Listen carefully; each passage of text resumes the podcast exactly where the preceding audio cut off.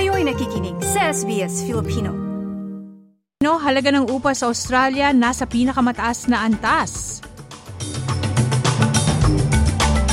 Sa New South Wales, tulong sa mga naapektuhan ng sunog sa mga taga-Bega Valley. At sa Pilipinas, pagkamatay ng tatlong mangingisda sa South China Sea, iniimbestigahan.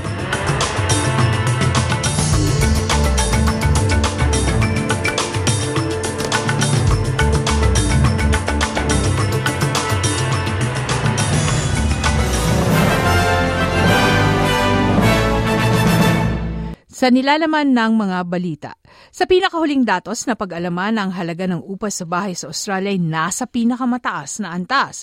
Sa datos mula Core Logic, nakita ng upas sa bahay ay tumaas ng 1.6% nitong huling tatlong buwan patungong buwan ng Setyembre, bumaba mula 2.2% na sa pagtaas noong Hunyo. Samantala, ipinalam naman ng pamahalaan ng New South Wales ang paghatid ng tulong sa mga naapektuhan ng sunog sa Bega Valley. Nakumpirma ng Rural Fire Service na may apat na bahay ang natupok ng sunog. Ang sunog ay nagsimula nitong ikatlo ng Oktubre sa rehiyon. Sinusuri pa ng Rural Fire Service ang pinsala. Pinuri naman ni New South Wales Premier Chris Mintz sa pakipag-usap sa ABC News ang komunidad at mga bumbero sa mga naging pagkilos at pagharap sa sitwasyon.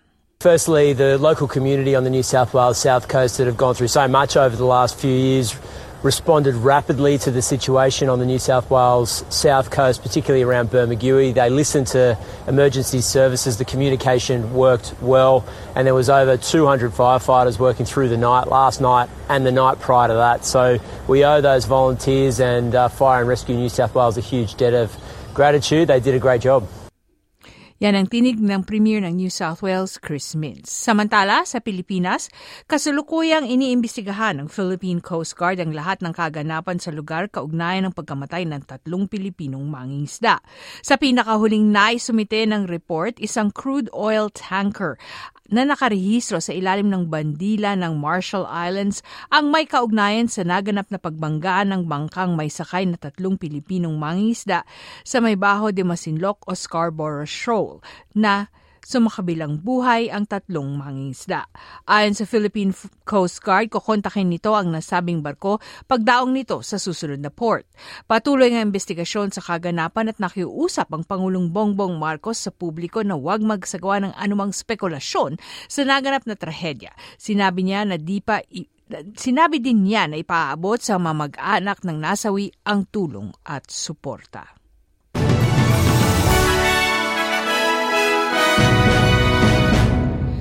Sa balita naman sa Estados Unidos na naganap sa pagboto ng pagtanggal kay Kevin McCarthy bilang House Speaker, bumoto ang Kamara de Representante ng Estados Unidos ng 216 sa 210 upang tanggalin mula pwesto si Kevin McCarthy. Ang pagboto ay naganap sa unang pagkilos mula sa makakanang grupong miyembro ng Partido Republican ng kinatawan na si Matt Gates at sinuportahan ng 20 dalawampu at dalawang daan at walong Democrats na nasa pagpupulong at walong Repo- Republican.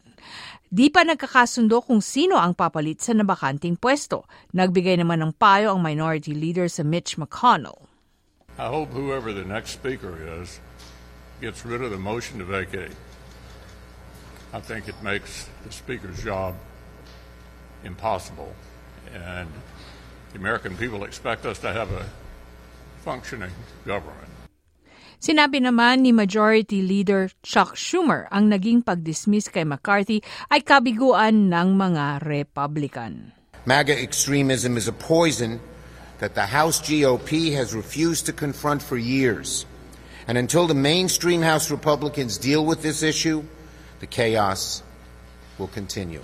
So let me say this to the next Speaker of the House, whomever that may be. Think carefully about what happened to your predecessors before trying to coddle the hard right. Each of your predecessors got burnt each time.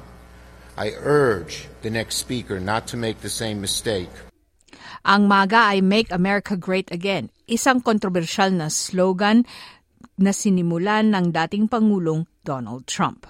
Samantala, nagsimula naman ang pandaigdigang pagpupulong ng mga bishop sa Vatican. May dalawang taong paginaghahandaan ng mga lider ng simbahan ng pagpupulong kung saan hiniling sa mga katoliko sa buong mundong maibahagi ang kanilang nakikitang daang tatahakin ng simbahan sa hinaharap. Tatalakayin ang hinaharap ng simbahang katoliko kung saan naging mitsa ito ng pag-asa para sa mga progresibong miyembro at pagkabahala naman sa mga konserbatibo. Binuksan ng pagpupulong ni Pope Francis ngayong kahapon Miyerkules. We start work today, and I like to say that the Synod is not a parliament, it is something else.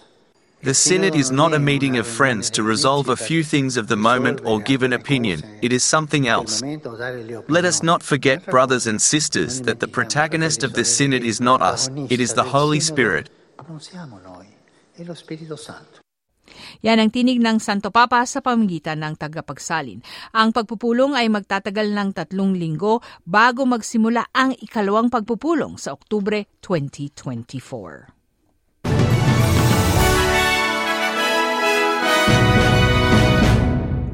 Sa Reserve Bank, ang Australianong dolyar ay may katumbas na 63 sentimong dolyar Amerikano. Sa Bangko Sentral ng Pilipinas naman, ang piso ay pumapalit ng 56.88 pesos sa isang dolyar Amerikano. Pumapalit naman ito ng 35.84 pesos sa isang dolyar Australiano. Sa lagay ng panahon sa mga pangunahing lugar sa Australia, sa Perth, maaraw 27 degree. Sa Adelaide, ulan 18 degree. May pag-ulan rin sa Melbourne, 17 degree. Gayun din sa Hobart, 17 degree. Sa Canberra, gagandang panahon, 15 degree. Maaraw at mahangin sa Wollongong, 20 degree. Sa Sydney, mahangin at maaraw, 23 degree. Sa Newcastle, magiging mahangin at maaraw, 25 degree. Ulan sa Brisbane, 29 na degree. Sa Cairns, maaraw, 31 degree at sa Darwin uulan 33 degree. Ito po si Maridel Martinez ang naging tagapagbalita.